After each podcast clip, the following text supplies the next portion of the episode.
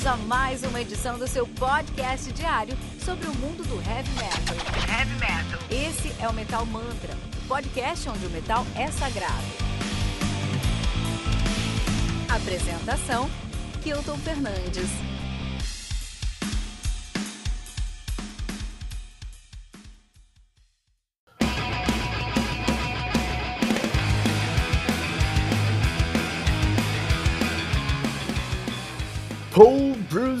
Dickinson é um cantor, radialista, escritor, empresário, palestrante, historiador, mestre cervejeiro e piloto. Quem diria nos anos 80 que o nosso Bruce Dickinson, vocalista do Iron Maiden, chegaria no século XXI, sendo conhecido por tantas habilidades que nada tem a ver com heavy metal?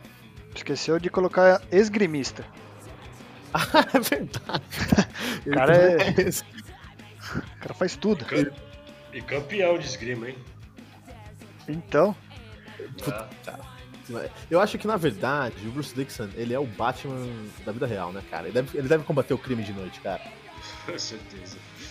Ele deve se vestir aí de, de uma donzela de ferro e combater o crime durante a noite. Mas por que, que eu estou falando sobre Bruce Dickinson? Porque ele tem algo, muito, algo em comum com um dos membros mais importantes do Metal Mantra. Não é a voz, não é o brevet, não é o colete jeans. Bruce Dickinson e Fernando Piva fazem aniversário na mesma semana. olha lá, hein? Faltou pouco pra mim, então, é isso? Ah, acho que todo mundo tem o, o aniversário que merece. Eu compartilho aniversário com Taylor Swift, né? Que pena. Cara, eu, Eu- tava- eu nunca fui ver com quem que eu faço aniversário, vou pesquisar. Eu, eu, eu- eu compartilho com, com Freddie Mercury e, e pertinho do André Matos também. Olha aí, cara. Nasceu pro heavy metal. Qual é esse seu aniversário tá perto da onde, velho?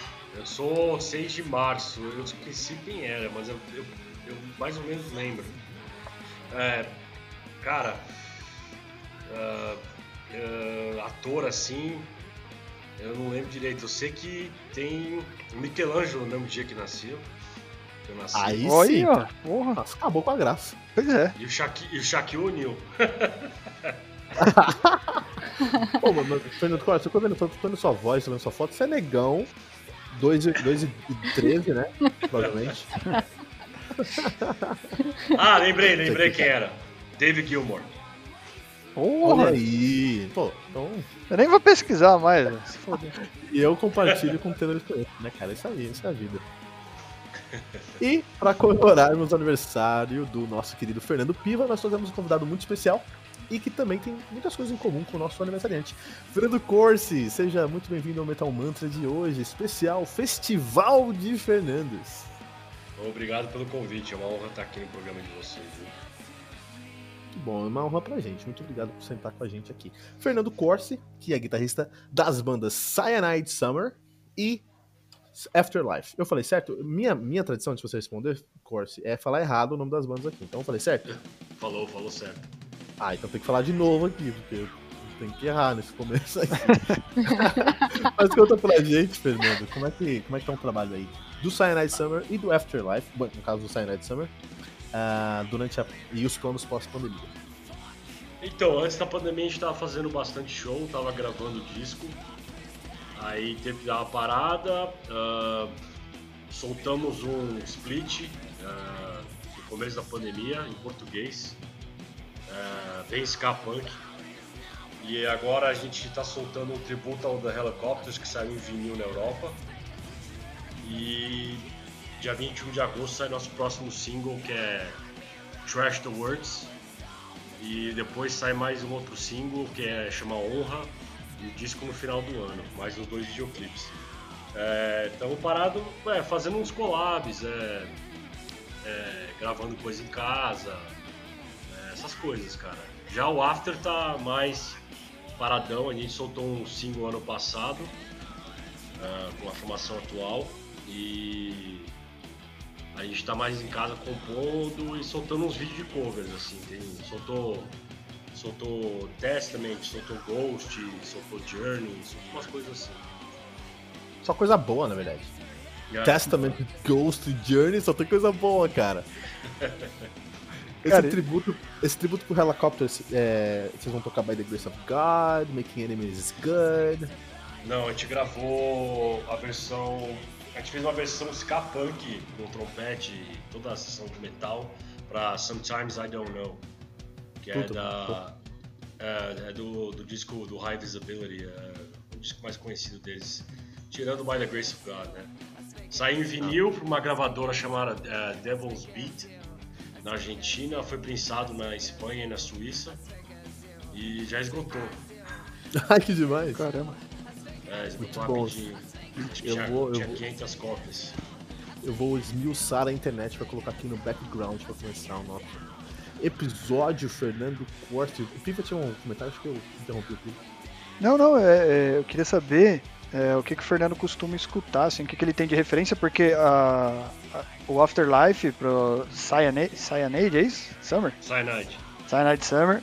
É, a sonoridade é diferente, né? O Afterlife tem, parece aí, mais influências metais, é um som mais pesado, enquanto Cyanide Summer é declarado um, um punk e sky no máximo, né?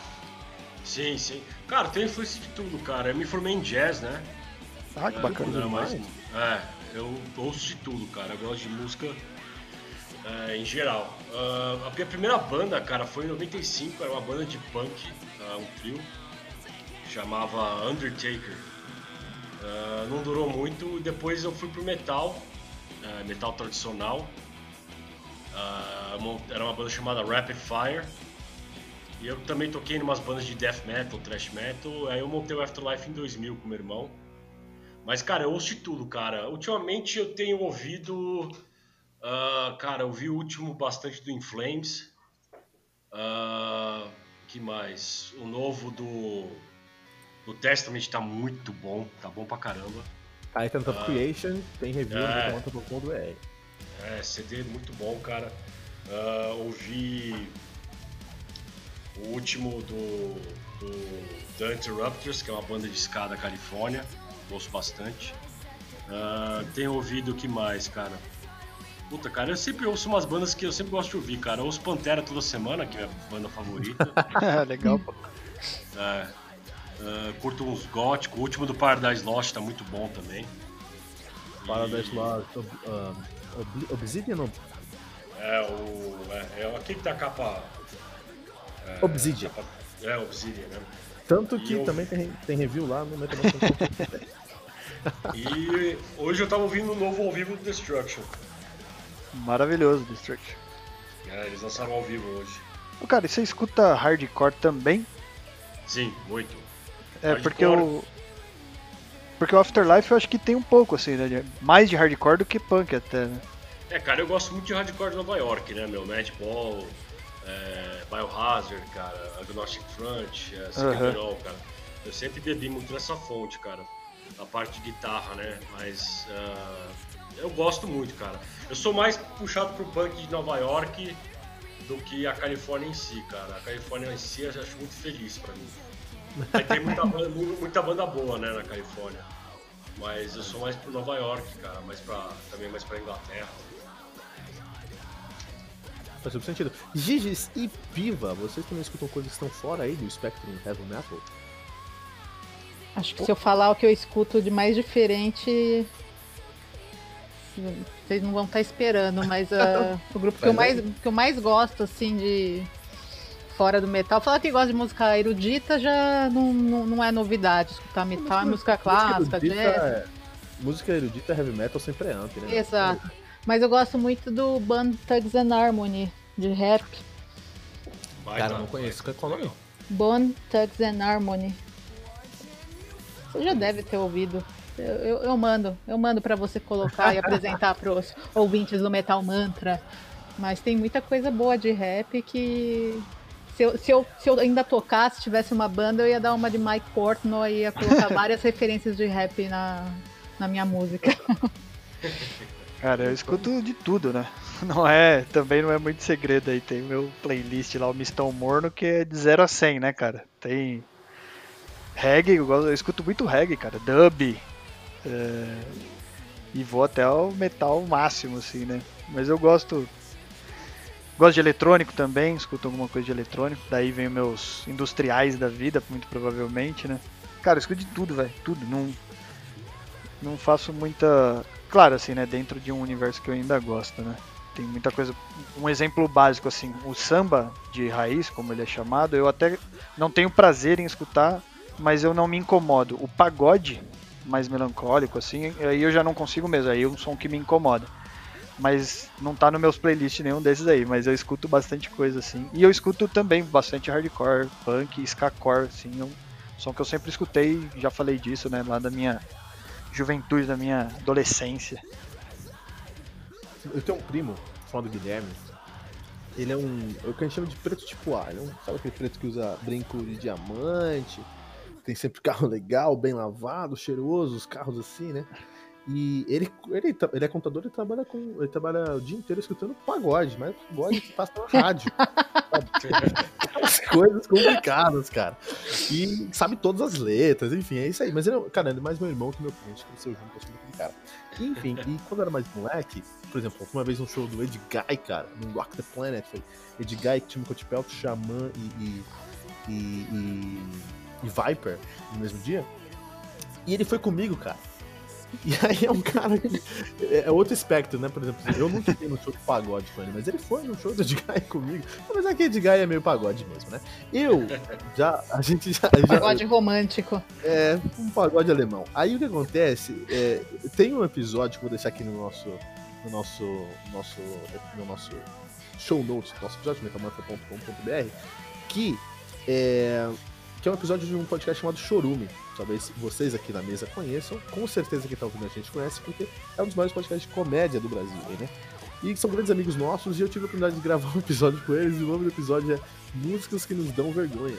Então eu não vou falar o que eu falei lá para não passar vergonha de novo, mas vocês podem lá ouvir esse episódio, vocês vão ver as minhas confissões, as minhas confissões musicais naquele episódio. Mas, Fernando, eu queria saber como foi a transição aí do Afterlife, que tinha uma pegada mais tradicional e com uma proposta mais, mais heavy metal, mais agressiva mesmo, para o Cyanide Summer, que com certeza tá dentro de um nicho e pega um nicho aí dentro do ska punk. Como foi essa transição para vocês? Ah, cara, para mim foi tranquilo, porque eu já tocava ska e punk desde cedo. Mas eu tenho a mão pesada, né? Então deu um contraste, cara. Como a gente tem uma vocalista mulher que, que tem uma voz bem, bem marcante, é, para mim a transição foi fácil. Eu só tive que pegar mais leve nas coisas, né? Porque nas composições eu tenho muita coisa guardada que não dá pra usar na banda porque ela acha muito pesado, entendeu? Mas para mim foi tranquilo, cara. Foi, foi muito sossegado. Não eu quero, nenhum eu quero pedir licença aqui para os meus colegas de mesa e quero explorar um pouquinho mais essa pergunta com você, Fernando, porque eu acho uma oportunidade muito grande é, é, de sentar e conversar com você que está fora desse espectro, que, de um espectro que estou mais acostumado com o espectro do heavy metal. Você que teve bandas de vários estilos, eu queria saber qual que é o, o setup, qual que é o gear que você está usando hoje no Cyanide Summer e como foi, como foi, como é que você pensou esse gear para gravar com Cyanide, com Cyanide Summer comparado com a timbragem que você usava? Como é que você constrói o seu timbre do Cyanide Summer comparado com como você construía com o Afterlife? Ah, cara, no Afterlife eu usava uh, uns amplis mais, mais valvulados assim para metal e guitarras mais para metal mesmo, né? Uh, mas eu acabei cedendo meu material de guitarra e eu só, eu só uso Les Paul né, agora, nas duas bandas. Olha aí. É, então basicamente eu uso Les Paul, pro, pro Afterlife eu uso Les Paul com minha, minha pedaleira que eu tenho um pedal da, da Sansamp que tem que é valvulado para vários estilos, né? E o básico para é mim que, é aquele que o pedal de expressão tem uma válvula? Sim, sim. Ah, sei que é. E para pro Cyanide, cara, eu, eu uso basicamente minha Les Paul plugada no Marshall, cara. E eu tenho o Wah tenho, tenho Clean e mas aí eu pego mais leve, né? Eu baixo um pouco o crunch, tiro um pouco do médio. É mais tranquilo, cara. Senão minha mão fica muito pesada, cara. Eu já toquei muito death metal na minha vida, então é. é complicado pros caras, né? E eu tenho um baixista que é um monstro, cara. Pra ele é tranquilo porque ele ouve de tudo, então ele até entende, mas o resto da banda não, não curti tanto esse som é, barulhento assim pra punk. E não, não deve ser também, né? Dependendo É, do eu- estilo. Eu fiz minha lição de casa, Fernando. Eu queria te dar parabéns pelo Cyanide Summer, porque é, eu acho que vocês estão num- numa intersecção muito interessante. Porque sim, é ska, sim, é punk.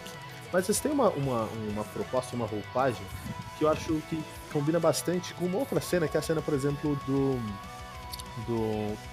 um, Divi- um, Conquering Di- Conquer Divide, que é uma banda californiana, só que só de meninas, que tem um- um- que tem um pé no punk, tem um pé, na verdade não no punk, tem um pé mais no, hard, no hardcore nova-iorquino, como você mesmo mencionou, mas também tem um pé dentro de um metal alternativo americano, especialmente na Califórnia, muito alegre. Então é como se fosse um, um, um- um Paramore com esteroides. Ah, E- hum. E quando eu escutei o Cyanide Summer, eu consegui entender que é uma outra proposta, mas eu não consegui, de... até porque esse é meu background, não consegui deixar de relacionar o Cyanide Summer com Conquer Divide. E o Conquer Divide é uma das, foi uma das bandas prediletas que eu conheci em 2017, cara. Posso falar que o Cyanide Summer é uma das bandas que mais me surpreendeu em 2020, cara. Parabéns. Oh, obrigado, cara. Obrigado. É, não é a primeira vez que eu ouço falar que parece Conquer Divide, cara. A galera já, já falou antes, cara. É, é, a gente, a gente, meu, é que a banda tem muita influência de tudo, né, cara? Cada um é de um jeito ali. Qual que é o nome do vocalista? A De, a De Vincenzo. Cara, acho, acho que. Eu acho que, é, acho que é por isso. Acho que isso deve trazer um.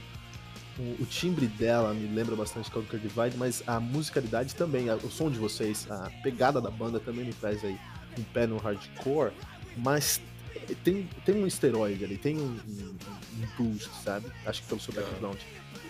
Acho que eu tô dominando a conversa aqui, queria que o Fernando a Gisele também participassem, mas eu. Foi, me impressionou bastante o, o Cyanide Summer Music cada vez mais esse ano aí.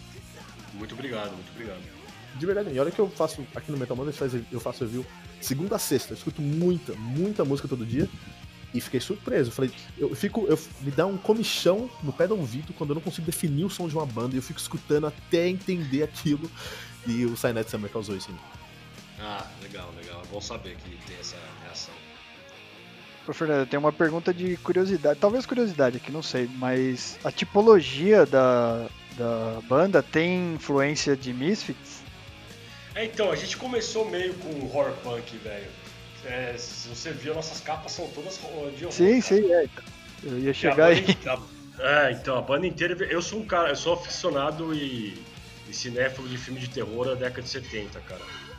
É, e a vocalista também gosta, então tem essa tipologia assim mesmo, né? Mas a- a- as letras não são tão assim. A gente tem uma, umas letras um pouquinho mais sérias, sendo que Misfits é minha banda favorita do punk, junto com Ramones e, e Chief Little Fingers, essas coisas. Mas é, é- lembra bastante, assim. A gente, toca, a gente toca cover de Misfits no show também. Você foi, você foi no show aqui que teve ano passado? O Misfits? É, do Misfits. Ah, fui, fui todos que veio no Brasil, cara. Cara, aí, p- rapidinho, pra não estender muito também, de- foi depois de São Paulo, né, que o, que o Michel foi embora, né, saiu fora, ele cancelou o Ah, resto da então, turnê, é. cara.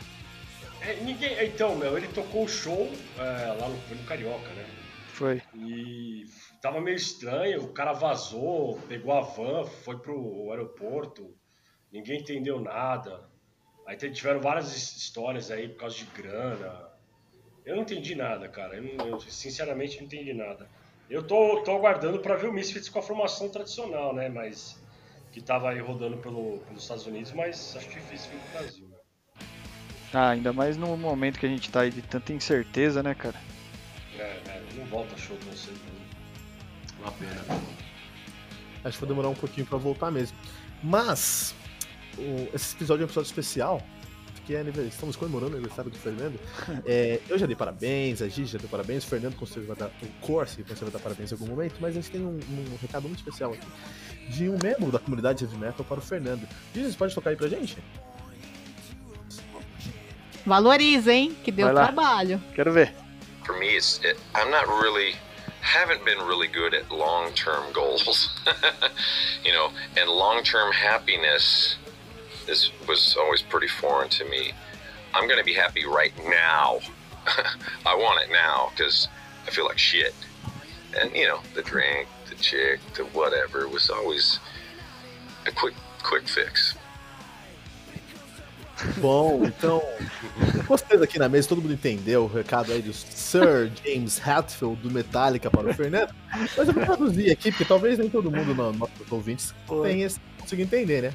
Vou traduzir aqui para vocês. Ele falou assim: ó, eu não poderia deixar passar uma data importante como essa. Fernando Piva, Uhum. você é o cara do Metal Mantra que realmente reconhece o que é um bom heavy metal.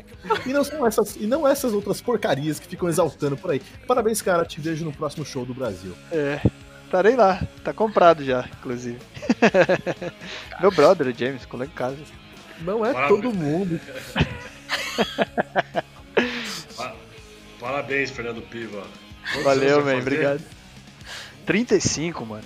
Tá que Tá pariu. novo, tá novo. Porra, mas ano passado eu tava terminando o colégio, agora eu já. Puta que pariu. Eu acho que, acho que demorou muito pra terminar o colégio, então. É, cara, só foi isso, né? Demais. 35 anos recebendo aí a mensagem do James Hetfield. Muito 40, obrigado, gente. Obrigado pela homenagem. Só deu, só deu pra cima. Eu sou o defensor do Metallica aqui, viu, Fernando Cortes, pra dizer. Ah, eu, eu também. Só pra É deixar uma- claro que é uma, é uma luta contra, cara. Eu preciso.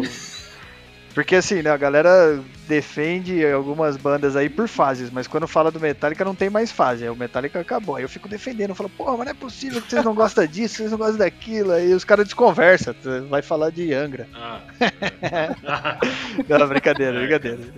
eu, eu também sou um defensor do Metallica, meu. Aí, ó, o Festival dos Fernandos funcionando. Boa. Eu, só- eu só não posso falar a banda que eu mais odeio no mundo, porque é capaz de cair a. Não, não vamos falar do Angra hoje, deixa pra lá. Não, não é o Angra, não. Não, a banda é muito pior, cara. Eu não Joguei um verde essa aqui. banda. Eu não consigo ver essa banda nem. Pode falar palavrão aqui?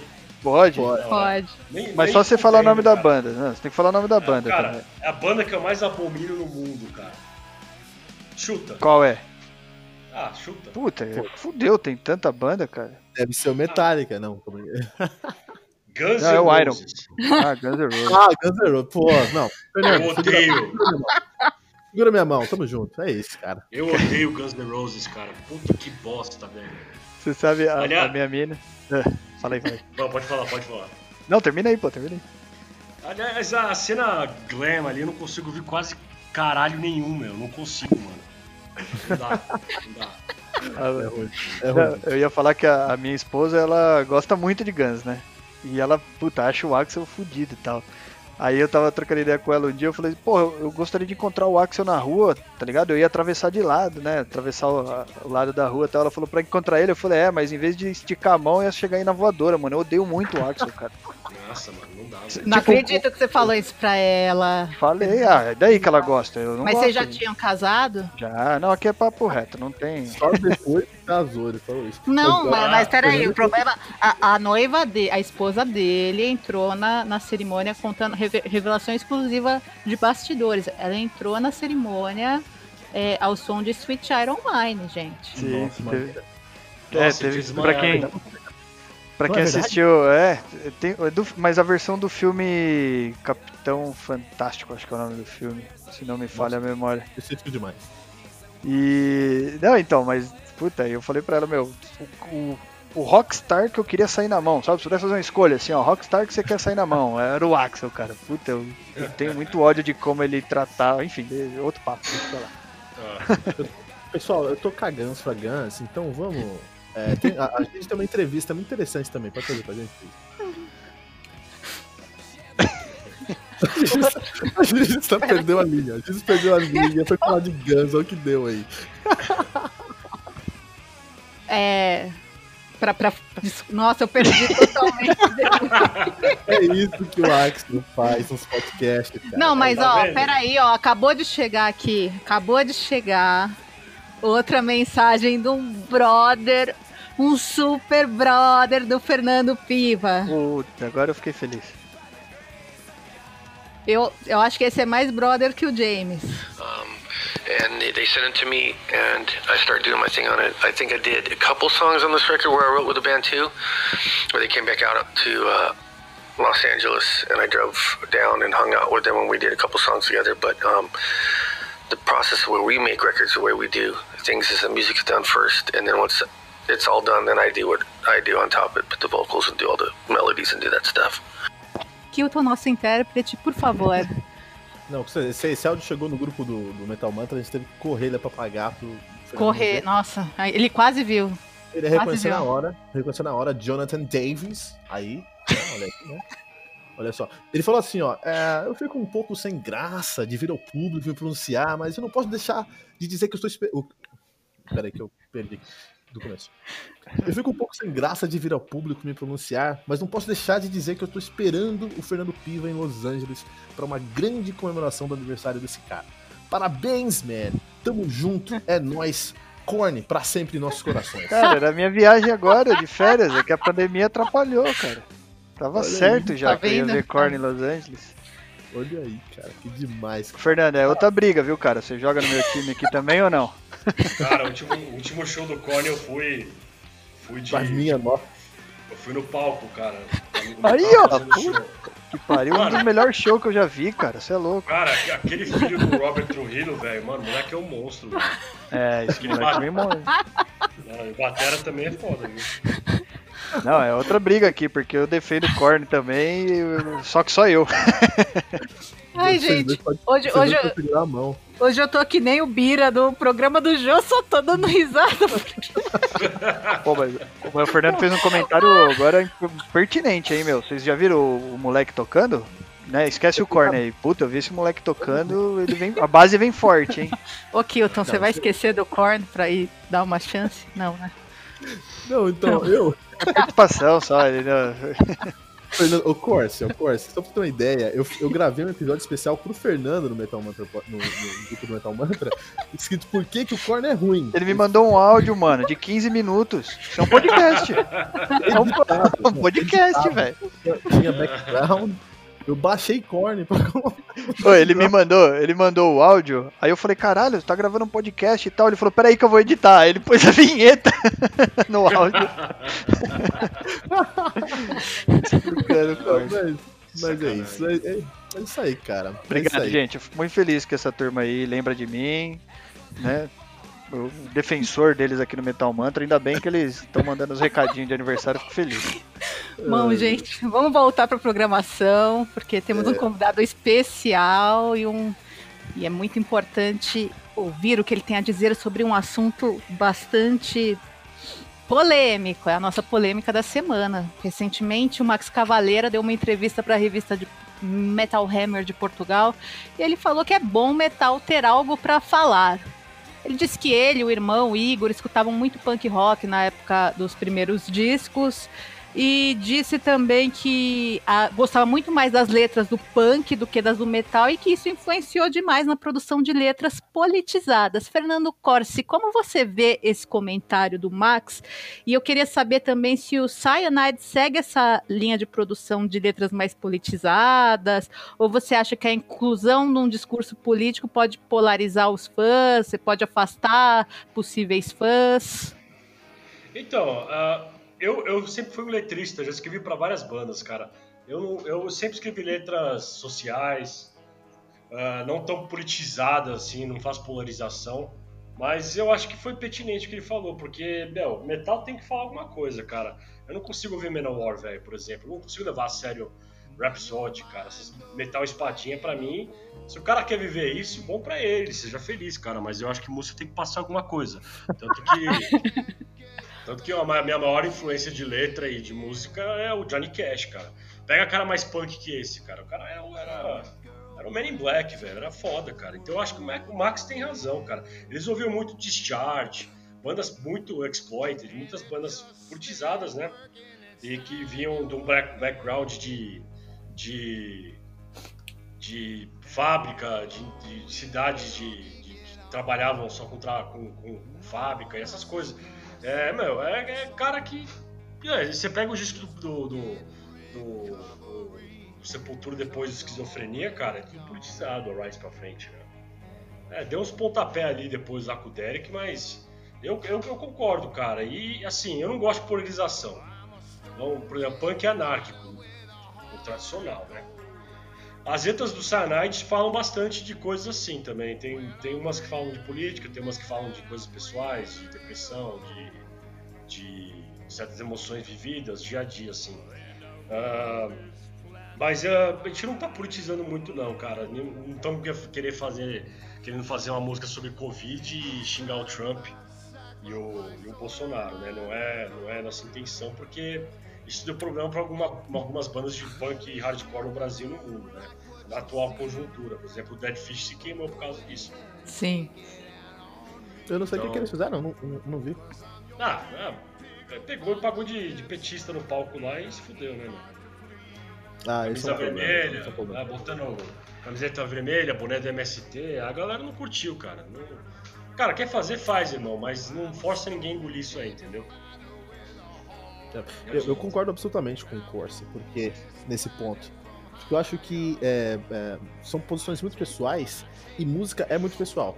Então eu não consigo falar pro músico, ó, Corsi, faz o seu som, mas não traz a sua, a sua personalidade. Não funciona, cara.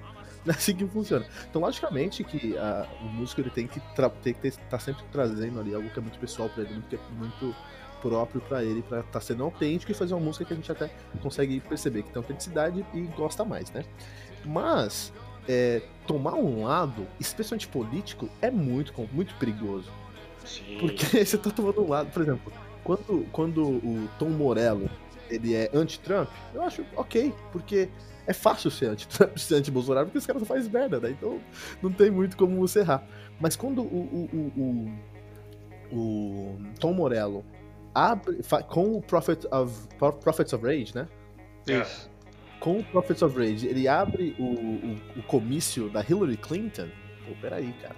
Aí eu acho que você tá dando um passo a mais que é muito perigoso, como é esse caso aí do, do Dead Fish que a gente falou. Então, assim, é, é, dentro do heavy metal, a gente consegue ver bandas que são totalmente apolitizadas. O, o Corsi já deu uma lista aí, né? Rhapsody, uh, ou, o próprio Manowar, ou muitas outras bandas também, especialmente dentro do metal, do, do power metal, assim, né? O metal espadinha, gostei muito dessa definição, vou colocar essa tag lá. é, e, e, você tem toda razão, tem muitas bandas que são apolíticas. E se o cara é apolítico no som dele, porque ele, enquanto pessoa, é apolítica, ah, beleza, é, é, ele tá sendo autêntico. Se o cara é apolítico porque ele tá realmente viajando na maionese, aí eu acho que que a gente consegue perceber na sonoridade coisas como Dragon Force, coisas como Glory Hammer, apesar que Glory Hammer é uma grande sátira, né? Mas eu concordo. É, e também tem aquele outro lado, né? Porque a gente tem bandas, tem, algumas bandas que são claramente é, é bem é, democratas, a gente tá falando aí, por exemplo, de Rage Against the Machine, ou Brujeria também tem muito essa pegada, mas tem uma outra banda do outro lado também, por exemplo, o, o, o Ted Nugent, que é declaradamente um, um apoiador do Trump, e eu não concordo com nada que ele fala, mas eu preciso respeitar a opinião dele, porque é a autenticidade dele. Eu acho que é uma autenticidade muito escrota, ainda assim. Autêntica. Eu não conheço muito disso dentro do, do, do hardcore, do punk. Piva tem essa, essa, esse prisma? Ah, cara, na verdade, sim, um comentário primeiro que eu queria dizer é que eu acho que o punk. O hardcore nem tanto, o punk muito mais, na minha opinião, né? Mas aqui o Fernando Corsa é o cara que vai me criticar aqui se eu tiver errado, tá? Mas eu acho que o punk ele tem essa licença, vamos, vamos dizer assim, essa licença para ser totalmente politizado porque ele quase sempre foi assim, sabe? É, eu acho que a gente tem, talvez, em determinado momento aí, menos bandas que tenham viés político de alguma maneira, né? Como o próprio Fernando disse, o punk é anarquista, né, cara? Então, se, nasce, é, é, por que dessa pergunta, né? Por que eu tô falando isso? Você perguntou se, se o, o Corse tinha né, alguma pretensão, de repente, de, de partir para algo do tipo. Eu entendo que seria totalmente normal se ele quisesse. Ele querer ou não é uma opção. Mas se ele quisesse, eu acho que seria totalmente normal apresentar um som que tivesse um cunho, independente até, de repente, do quão praticante fora da banda ele possa ser, sabe? Não acho que seria uma hipocrisia. É, ele não ficar. É porque ele está vendendo uma opinião a partir do som ali, enfim, a partir de uma, de uma mídia, né? Que seria esse som. É... é, eu concordo com você plenamente, cara, mas eu acho que tem umas coisas que eu, que eu fico meio emputecido, cara. Por exemplo, a, a, quem você falou que. Bom, o nascimento do punk veio de um, back, de um background muito pesado, né? Nova York, ou Londres, ou Califórnia, ou Washington, você pega Bad Brains, Black Flag. É, politizado ou não. Mas, meu, chega essas coisas agora que tá acontecendo com o punk, que eu não tô conseguindo é, cara, o tempo inteiro alguém botando a cara de, de algum político pegando fogo, sangrando, sendo, sendo estuprado, sendo, sei lá, cortado. Uh, quantas bandas já soltaram coisa de Covid? Uh, Brumadinho, Mariana. Cara, tudo bem, só acontecimentos péssimos, horríveis, que a política e o governo traz, cara, mas eu vejo muita gente pegando onda ali, viu, cara? Eu não acho. Ah, é, só um ponto. Eu acho meio poser demais, às vezes, sabia? Eu, é eu não vejo sinceridade, entendeu? Não é que nem é, você pegar a rebelião que acontecia na década de 70 em Londres, que as pessoas eram tratadas como lixo porque não tinham onde viver e nem dinheiro para pagar a conta e comer um pão, e vem o Sex Pistols xingando a rainha, aí beleza, cara. É, tá bem. contextualizado, né? É, aí começou com essa coisa do, dos posters contra o, o Bolsonaro. É, alguns festes foram, foram barrados, né? É, os posters sensacionais, por, por artistas fodas pra caramba. Mas acabou pegando uma onda que todo mundo agora no punk é, é xingar o bolso. É isso, cara. É, então, meu, é, sabe, é, ficar falando a mesma coisa o tempo inteiro não vai, não vai, não vai ajudar a cena, eu acho. Seja construtivo, cara. Tudo bem que o punk é destrutivo, mas pouco de PMA, né? Vocês sabem o que é PMA, né? Pô, agora eu vou ter que pagar de ignorante, desculpe-me, Fernando Corse, mas é, pode me ajudar. É, positive mental attitude. Ah, ah, o Bad Brains usava muito isso, cara. Os caras tinham pé no reggae. Então, cara, não adianta assim você ficar o tempo inteiro expelindo coisa negativa e não vai colher fruto nenhum, né? Eu dei um Google e saiu Prefeitura Municipal de Aracruz. mas é... eu, consegui me localizar aqui. Cara, mas... Não, mas é um ponto só de Fernando Piva, por favor. Não, não, era só pra completar aqui que ele falou uma banda que, putz, é quase mantra de muita gente aí que é Black Flag. E eu parei, eu diminuí muito, né? É eu parei, eu diminuí muito de escutar, na verdade, punk, hard, eu escuto mais hardcore do que punk, na verdade, mas hoje eu, eu, escuto muito mais metal, assim, um som que me agrada muito mais. Mas eu escutei bastante Black Flag e, pô, que eu me lembro um pouco das letras, não eram todas politizadas, né? Às vezes não. eles falavam umas groselhas aí de, de, paranoia, tipo, puxava até um Suicidal Tendencies da vida, assim, de umas paradas, mas não era full time, tipo, anarquista, né? Não era um full time de, meu, precisamos derrubar essa máquina, precisamos quebrar esse sistema por vezes eles eu lembro de alguma coisa dele se oh, vamos só se divertir assim sabe vamos vamos zoar é, é. cara vamos vamos zoar pô é, tinha aquele clipe famoso deles lá, TV Party, os caras bebendo breja. Então, cara. Sentados no sofá nojento. Eles também falavam umas groselhas, cara. Porque o próprio, o próprio o Henry Rollins ah, ficou de saco cheio também, cara. Tanto que ele acabou logo com a banda, né, mano? É, já foi. Ele esqueceu disso aí, mano. Ele parou com isso. Então, é, é, dá pra misturar, cara. Dá pra fazer um punk. O Ramones fez muito punk misturado também. Muito punk misturado. É.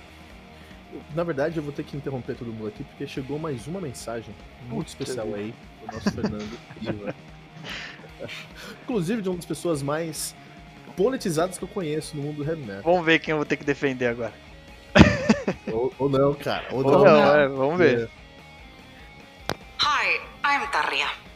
Welcome to my place. We are in Marbella, Spain. Niin aivan ihana asia, että tänä kesänä mä pääsen tänne mun perheen kanssa vihdoin ja viimein Suomeen viettämään vähän lomaakin. Että kaksi viikkoa elokuussa, elokuun alusta ystävän häät on ja sitten jäädään tänne Suomeen. Ja meillä on tarkoitus ihan oikeasti käydä asuntoautolla pyörähtämässä Suomi ympäri, jos keretään kahteen viikkoon. Mutta anyway, tosi kiva, kiva pitkästä aikaa. No kyllä mä oon miettinyt, että jos Muumilaaksossa kävis, vai onko se Muumimaailma? Muumilaakso anyway, siellä Naantalin kupeessa ja sitten, sitten jos ihan jaksos tonne Rovaniemelle asti, vaikka nyt onkin kesä, niin Gente, eu tava quietinha até agora porque eu tive que ir atrás de um tradutor juramentado pra. Pois é, falar aí fugiu, hein? Essa eu não, essa eu não. Perdi, perdi. Me ajuda aqui, o. Isso não ia trazer aqui um, um comentário sem traduzir pra você, rapaz.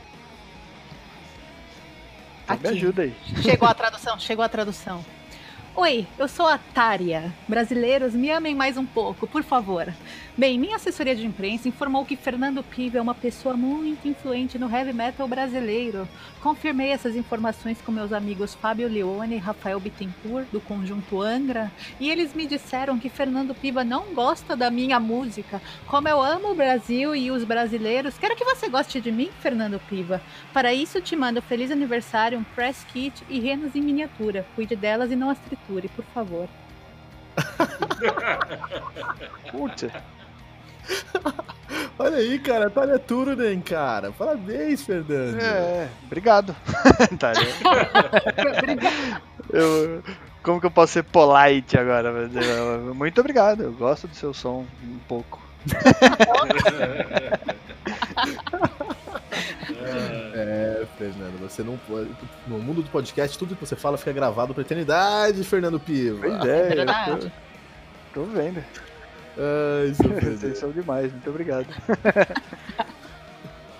Eu resgatei uma frase aqui, pensando na, na colocação do Fernando Corsi sobre todo mundo, é, todas as bandas fazerem tudo igual, se repetir, parece que todo mundo tem que seguir uma determinada toada aí no discurso político. E tem uma frase de um, de um filósofo, William Godwin, fala assim: o governo, ao invés de obrigar-nos a olhar para frente, ensina-nos só a encontrar a perfeição no passado, como se fosse próprio da natureza humana piorar sempre e jamais avançar. Mas eu acho que, que se encaixa bem nesse contexto, mas pensando que as bandas, na verdade, é, muitas vezes não querem avançar ou, ou expor um pensamento diferente, né, Fernando? Ah, é bem dito isso, né? Eu gostei dessa frase. É, é, cara, é aquele negócio de fórmula, né, meu? A fórmula que dá certo para cada um, cada um usa, né? É, vai querer mudar? É, não sei. Depende. Tem banda que mudou no meio do caminho e deu certo, tem banda que, mu- que mudou e sumiu, né? Bom, vamos lá. O, o Fernando, você disse que estava fazendo alguns shows aí, né, no- um pouco antes da pandemia e tal, bastante shows, na verdade, você falou. E, cara, no começo desse ano, o Hangar 110, né, que é o casa, acho que aqui de São Paulo, pelo menos a mais conhecida dessa cena punk hardcore e ska aí, né, eles anunciaram que iam reabrir as portas, porque eles tinham fechado ano passado, retrato, acho que 2018, né, se eu não me engano. É, virou The House. É, Isso, coisa virou The House, é. E queria saber, cara, se você já tocou no hangar, como é que você. Quais são suas lembranças de lá de repente? Se você vê é, a chance do, do hangar reabrir aí pós-pandemia, continuando é, como foco desse, desse movimento que a gente tem em São Paulo aqui pra punk, hardcore e ska, como eu falei. Cara, eu nunca toquei no hangar, meu, infelizmente. Nessa época aí, mais áurea do hangar, eu tava tocando no metal, né? Então eu tocava mais no Blackjack, tocava no Manifesto, tocava no Blackman, Uhum. tocava bastante no interior, mas eu fui muito no hangar, vi muita banda brasileira boa, muita banda gringa também. É, Cara, sempre foi uma- um lugar gostoso de ir, cara. É, frequentei quando tava fechando também pra ver umas bandas ah, de, de som autoral menos conhecidas e tal. E. ah, cara, é uma perda, né? Se, não vai voltar, eu acho, cara. Não tem como segurar isso. né? Porque eles voltaram bem no. Agora no começo dessa pandemia, cara, pra segurar a bronca aí já tava difícil, imagina agora. Pois eu é. e- acho. Sei lá, cara, é muito difícil, né? E eu não sei nem a relação deles com Dead Fish, porque Dead Fish era tipo o DJ residente, né, dos caras. O Dead Fish tocava Ah, lá. Dead Fish, é, Acho que eles deviam ter ações do hangar, não é possível, né? É, então, o Dead Fish era uma banda da casa mesmo. Era, a banda da É, casa. é, quem to... o Cólera tocou muito lá, ah, o Ratos tocou muito lá, ah, puta aí, quem mais? Essas bandas de, de, de emocore tocaram muito lá naquela época que tinha o emo, né? Eles frequentavam muito essa casa, o hangar. Cara, vi tanto show lá, cara, que nem lembro mais, meu. Já vi, puta, já vi até show de death metal lá, cara. Já vi até show de metal. Ah, já vi. O cara foi ver no funeral lá. Cara, lá eu vi, eu vi também, cara. Eu vi também. Como é que chamava aquela banda, cara? No O, funeral. Family o, o Orphaned Land tocou lá também, É mesmo? Ué, É? é, Puta, que da hora, eu não sabia. 2013, Eu acho bem legal, cara, o som dele. demais. É, uma banda, uma banda bem louca mesmo. Eu assisti Millencolin lá, eu acho, também. É, lá era o Cara, foco, né, cara? É, era o foco, cara. Uma casa é, meu, que nem. Assim, eu posso considerar que o Blackjack foi, né, para muitas bandas do começo, final da década de 80, 90. Ah, é, é, os caras não tem como voltar dessa, não, acho, cara. Eu espero que volte, né, porque São Paulo tá difícil para tocar punk, viu, cara? A gente tem tocado mais em lugares assim. Aqui a gente acompanha muito uma banda chamada Corazones Muertos, que é do Joey, que era o proprietário do Inferno. Então a gente faz muitos Uhum. shows, fizemos muitos shows com eles, no FF Front, na, puta, nós, nos, nos picos de punk mesmo, sujão assim na Zona Oeste, Zona Sul, cara, centro de São Paulo. ah, era mais, mais esses picos, cara, assim, porque a gente tocou uma vez no manifesto e ninguém deu bola, cara. Chamaram a gente pra tocar punk lá, foi até ridículo. Então, isso que eu ia te falar, porque no, o hangar ele, ele é, acho que era casa de nome realmente, então ela- ele conseguia atrair público, porque a cena é mais difícil, né, cara? Eu tinha, eu sou aqui da Zona Oeste, né, de Osasco. Cara, na minha infância tinha um, um puta, era um bar, velho. Não vou nem chamar de, de casa, era praticamente um bar. E, por exemplo, eu fui ver Blind Pigs, cara, que era na época, né, uma banda conhecida pra caramba aqui. Chegou, a, chegaram a anunciar gritando HC, por exemplo, mas não acabou não rolando, eu não lembro porquê. E, meu, era, um, era um, uma portinha, cara, que não era nem terra, assim, tinha que subir, era uma escada, era tipo no andar de cima de um, alguma coisa que eu não lembro o que, que era embaixo, porque sempre tava de porta fechada, né, abria só à noite e tal. E, meu, apertado e devia dar, sei lá, 200 pessoas, 200, devia dar 100 pessoas. E o, o hangar, ele tinha essa capacidade de reunir público real pra um show, assim, né, cara? E hoje em dia eu não sei, né? Você, você tá citando algumas casas aí, mas, cara, não. Eu que tô fora da cena, por exemplo, né? Hoje em dia não, não acompanho tanto mais. Eu não faço. Se eu quisesse ir, por exemplo, ir pra um rolê punk, eu não faço ideia de pra onde ir, sabe? Tô órfão. É, tava, tava rolando esse festival da Avança aí, só banda brasileira, nenhuma, nenhuma gringa. Rolou uns três ou quatro ali no, aqui na Barra Funda. Fest, fest grande, pista de skate, lugar pra comer. Então, mas aí é, um- é outra pegada, né, cara? É um evento. Não tem uma casa que, que só gira isso, né? Fixo no lugar, então. É, cara, muito complicado, meu. Ah, Torcer puta, pro hangar cara. dar certo, então, cara. É, o, o hangar tem que voltar mesmo, cara, mas é. Isso depende muito do que vai acontecer, né, meu? Não sei, né? É, tá, Sei lá. tá muito aberto, fazendo, né? Ninguém tá fazendo live lá, que nem muitos bares estão fazendo, né? É, Não sei. É um negócio muito, muito difícil de saber. Cruzar os dedos. É. Bom, pessoal, agora eu vou contar uma curiosidade para vocês sobre o Fernando. A gente abriu falando do Bruce Dickinson. Acho que ninguém entendeu por que falamos do, do Bruce Dickinson na abertura, mas é porque o, o nosso Fernando Corsi também tem muita coisa em comum com o Bruce Dickinson. Né? Ele, vocês perceberam que ele tem uma relação muito forte com a música, toca desde sempre, já teve várias bandas, só que ele não se dedica só à música. É, e na verdade, acho que o Fernando é uma das pessoas mais inteligentes que eu conheço, porque tudo que eu já vi ele fazer aí ao longo do que, Fê, um, sei lá, entre 10 e 15 anos, eu acho que ele faz com perfeição. E ele é um chefe, prof- professor especializado em culinária francesa, contemporânea e asiática. Né? A gente já fez até matéria, tipo Ana Maria Braga, fazendo. Ele me ensinando a fazer prato para TV e ele segue com essas duas carreiras conciliando com perfeição, coisa que eu, por exemplo, não, não consegui fazer, conciliar a carreira de, de musicista com, com uma outra profissão. Então, Fê, eu queria que você contasse um pouquinho como é conciliar hoje essas duas carreiras. Não, obrigado pelos elogios. né? A gente conhece faz tempo. Cara, eu era veterinário pra começar. É verdade, é verdade. Meu, se o Bruce Dickinson é o Batman, você com certeza é o Robin brasileiro, cara. É o Bruce Dickinson brasileiro. O Fernando Corso é o Bruce Dickinson brasileiro. Então, eu formei em veterinária, cara. Trabalhei cinco anos na área. Mas eu já tô na gastronomia há 14 anos, cara.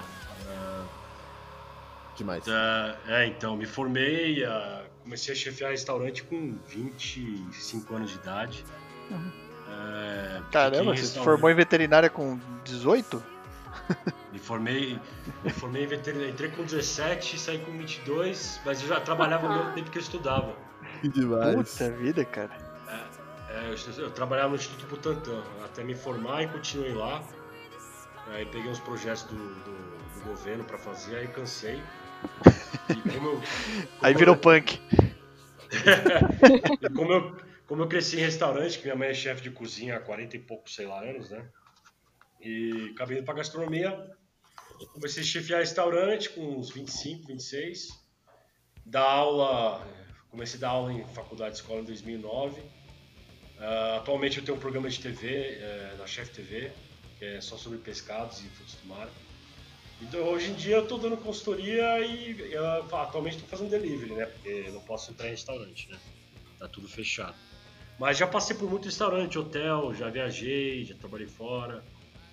Caramba, que legal, cara. É, e pra conciliar, às vezes a banda, as bandas paravam um pouco, né? Porque não tinha tempo mesmo, né?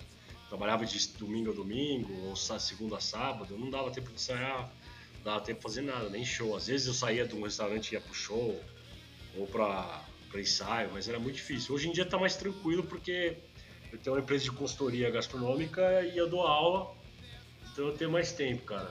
Mas é. Sempre gostei de restaurante, se um dia eu puder voltar, eu volto. É, Eu gosto da pauleira, cara. Eu acho que faz falta na minha vida. E seu irmão, você tem um irmão gêmeo, Marcelo, e você e ele também sempre teve essa carreira ligada à música e, e outras atividades, né? É, sim. É, meu irmão começou a tocar baixo comigo no, no- no- Rapid Fire em 96. Hoje ele é do Cava, não sei se vocês lembram do Cava. A banda de hard rock da década de 90, tocava com Viper, Angra, tocava com Anjos da Noite. Ele tá no Cava acho que uns 15 anos. Tá comigo no Afterlife. Ele tem um Johnny Cover.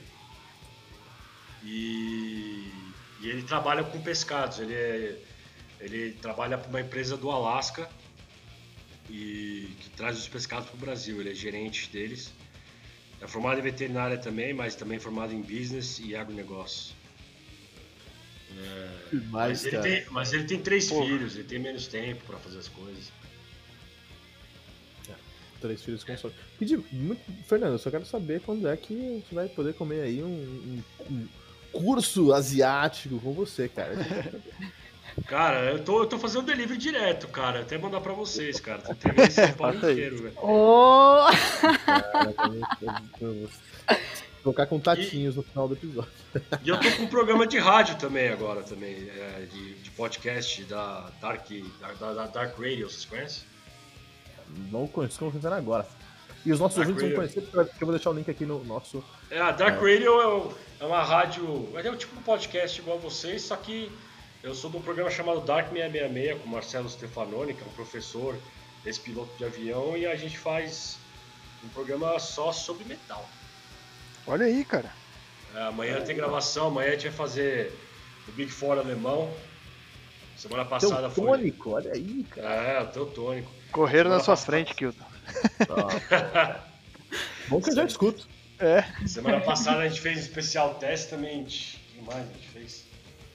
Pô, e sempre tem uma receita no final do programa, dou uma receita. Olha aí, cara, que excelente. Já excelente. tem meu podcast predileto da semana, olha aí. É, então, cara, mas é. demais, eu faço bastante coisa, eu tento me ocupar, né? Porque não dá pra ficar parado, né? Me especializei em culinária francesa porque é uma coisa que eu gosto muito, né? É onde está a disciplina na cozinha é na França, né?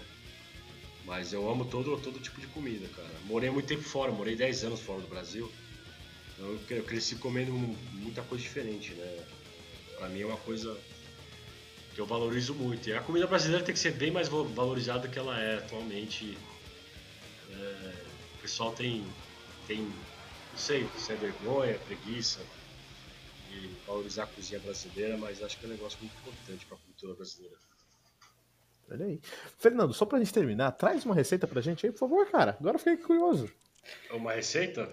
É, traz uma receita que combine com o tema do episódio aí, Festival de Fernandes. vida. Caramba! Ó, vai, vai pelo corne.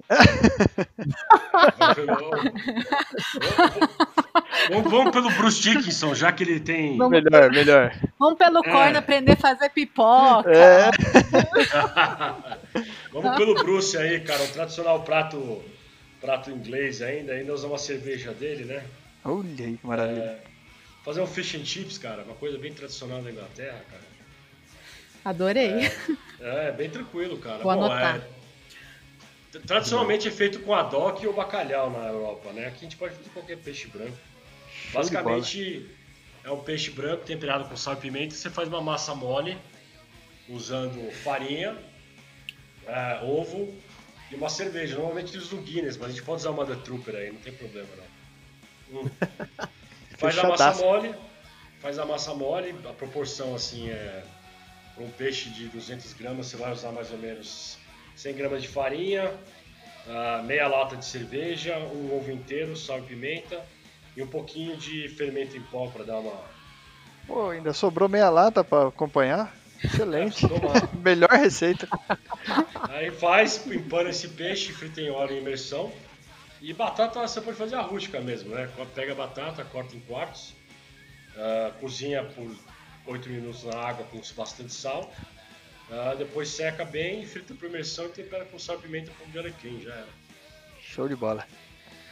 Tá anotado.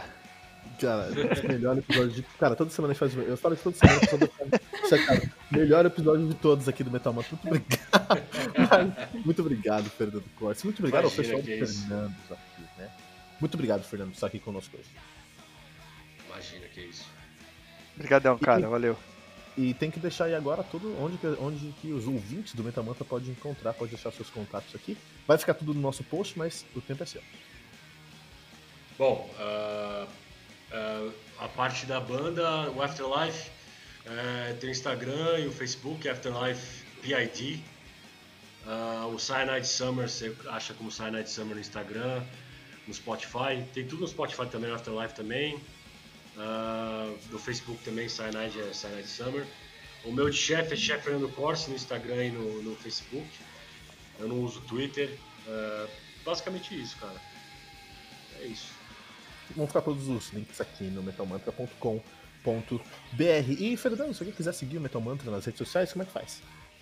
Vai procurar por arroba metalmantrapod. Vai encontrar a gente aí no Instagram, Facebook, Twitter. E não esquecer de acessar o www.metalmantra.com.br. Vai encontrar review, vai encontrar tribuna, vai encontrar tudo de metal. Muito bom. E Gigi, fala pra gente aí, se alguém quiser saber mais sobre o Metal Mantra, quiser receber mais conteúdo do Metal Mantra no seu celular, como é que faz? Quem quiser saber mais sobre o Metal Mantra, basta se inscrever na nossa broadcast list do WhatsApp. Em todas as redes sociais tem o acesso direto. Lá toda semana você recebe conteúdos exclusivos, recebe o, o episódio especial Tribuna da Semana em primeira mão e também todo dia um metal novo nos reviews. É muito, muito, muito legal. Aí, o nosso link também tá aqui no nosso episódio, metalmantra.com.br, para você entrar na nossa broadcast. Não deixa de compartilhar esse episódio com todos os seus amigos usando a hashtag, hashtag Metalmantra. Eu quero ter uma pergunta para você que tá ouvindo o Metal Mantra agora. Eu quero saber de vocês qual é a casa de show que vocês mais sentem, mais sentem falta. Também quero saber aí se um músico pode trazer essa politização para sua sonoridade. E uma terceira pergunta para terminar aqui, eu quero a resposta especialmente de Jenson Levy. Que receita vai bem com corn?